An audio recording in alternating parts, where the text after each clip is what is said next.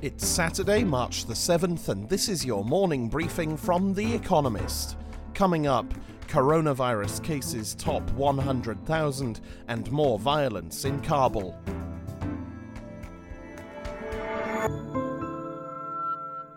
First, the week in brief. China delivered some rare positive news about the coronavirus responsible for COVID 19. No new cases were reported in Hubei province outside Wuhan, the city where the outbreak began.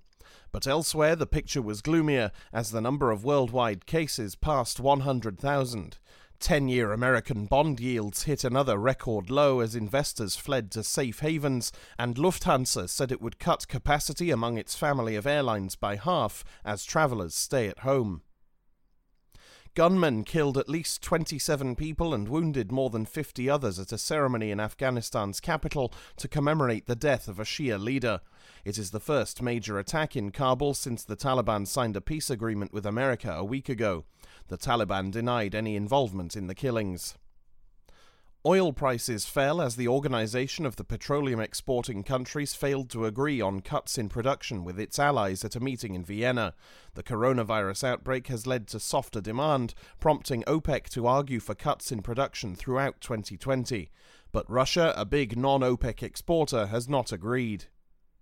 America's labor market continued its impressive run. Official figures show that the economy added 273,000 new jobs in February. The number of jobs added in December and January was also revised upwards by 85,000. However, most of the data were collected before the spread of the coronavirus. The next set of figures may be more gloomy. Both main political parties claimed victory in Guyana's election. Tensions have been rising since the poll on March 2nd. Full results are not yet in. At stake is control of an expected oil bonanza that could transform the small Latin American country, putting it among the top 10 or so producers in the world. Offshore production started last year. Uzbekistan's president scrapped state control of cotton production, which has long relied on forced labor to meet strict targets. The European Union and America, among others, had boycotted the country's cotton as a result. Ending forced labor is central to President Shavkat Mirziyoyev's efforts to shed Uzbekistan's international pariah status and Britain's High Court determined that the ruler of Dubai, Sheikh Mohammed bin Rashid Al Maktoum, who had an estate in England, orchestrated the kidnappings of two of his adult daughters. Both were taken back to the United Arab Emirates, Princess Shamsa in 2000 and Princess Latifa in 2018. The court also found the emir had subjected his sixth wife, Princess Haya, who is suing him, to a campaign of intimidation. And now here's today's agenda Fossil record, ancient animal communication.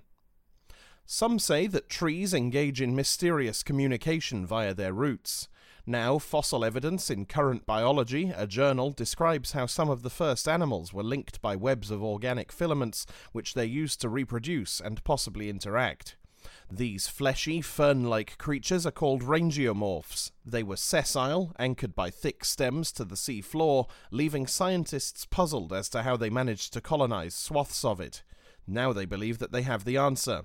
The filaments, some as thin as hair, others four meters long, branched out to spawn individual clones of the parent, just as strawberry runners do. They might also have helped the rangeomorphs to eat and communicate. Filaments connecting at least seven individual rangeomorphs were found, a kind of eons old social network. Whatever secrets the fossils still hold, this research provides a fascinating peek into an alien world, the very ancient past. To be Irish, the life of Lady Augusta Gregory. She was undoubtedly one of the architects of modern Ireland, Lady Augusta Gregory, born in Galway in 1852, devoted her life to reviving the nation's ancient folklore. She realized the significance of the tales of fierce warrior gods and mischievous fairies that peppered Ireland's cultural fabric, most of which had never been transcribed. Yesterday, the first exhibition about her life opened at the New York Public Library. It displays dozens of her scribbled letters and manuscripts, as well as photographs. Gregory nurtured and collaborated with aspiring writers, notably W.B. Yeats, and wrote several plays for her beloved Abbey Theatre, which she co founded in Dublin in 1904. She died in 1932, a decade after Irish independence. Through instilling a sense of heritage, pride, and dignity into the elusive concept of Irishness, she played no small part in the often painful birth of an old country. Fin de siècle, Aubrey Beardsley's decadent drawings. Black ink was all he used to horrify, enthrall, and charm Victorian London. Aubrey Beardsley, a prolific illustrator whose decadent drawings are now on display at the Tate Britain in London, had no interest in or need for colour. Inspired by Renaissance art, racy French literature, ancient Greek vases, and Japanese woodblock prints, Beardsley's saucy monochrome images generated controversy and delight even after he succumbed to tuberculosis in 1898 at the age of just 25. His drawings complemented Oscar Wilde's scandalous play Salome, which was banned in Britain for its depiction of John the Baptist, his head served up on a plate.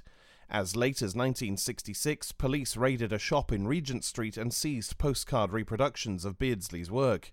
His mother described him as being like a delicate little piece of Dresden china when a child, but he grew into a man who boldly proclaimed, If I am not grotesque, I am nothing. Prison Break biographical film. Escape from Pretoria, a new film, tells an extraordinary true story. Tim Jenkin, as he himself puts it, was born and bred in South Africa and grew up a normal, complacent white South African who never questioned the apartheid system. After reading Marxist material in 1970 while working in a factory in Britain, Mr. Jenkin returned to his home country and decided that the best way to oppose the regime there was to join the African National Congress. With his friend Stephen Lee, Mr. Jenkin produced pamphlets and disseminated them via explosive leaflet bombs. The pair were arrested in 1978 and sentenced to prison. This tale in itself would make an engaging film, but Escape from Pretoria takes the story on and details the ingenious plot, which involved wooden keys fashioned in the prison's workshop that saw Messrs. Jenkin and Lee, as well as Alex Moumbaris, a fellow inmate, abscond only 18 months later. Broadcasting rights. European rugby looks skywards. In 2004, the England and Wales Cricket Board faced a difficult decision. Home test matches had been broadcast on terrestrial television in Britain for decades, but then B Sky B, a pay TV firm, offered considerably more money for the rights. The ECB took the cash, promising to invest more in cricket's grassroots. Now, the owners of rugby's Six Nations tournament, which continues this weekend, face the same choice. Negotiations have begun for the next rights cycle, and terrestrial broadcasters such as the BBC and ITV will face fierce, possibly insurmountable competition from pay TV and streaming services. New rules seem to prevent them from submitting a joint bid as they did last time. How might rugby be affected? Cricket's experience provides no clear answer. England teams have been successful on the field, but recreational participation is falling. Broadcasting rights decisions may appear purely financial, but they are actually questions about what sort of sports governing bodies want to run. Finally, here's the quote of the day from Thomas Aquinas, who passed away on this day in 1274. Whatever we do or suffer for a friend is pleasant, because love is the principal cause of pleasure. That's it from the Economist Morning Briefing, available every weekday and on Saturdays. You can hear interviews and analysis from our journalists, including our current affairs podcast, The Intelligence, by searching for The Economist on your podcast app or asking your smart speaker to play the latest Economist radio podcast. And as a subscriber, you have access to each week's full edition in audio. Just download the Economist app on your mobile device to start listening.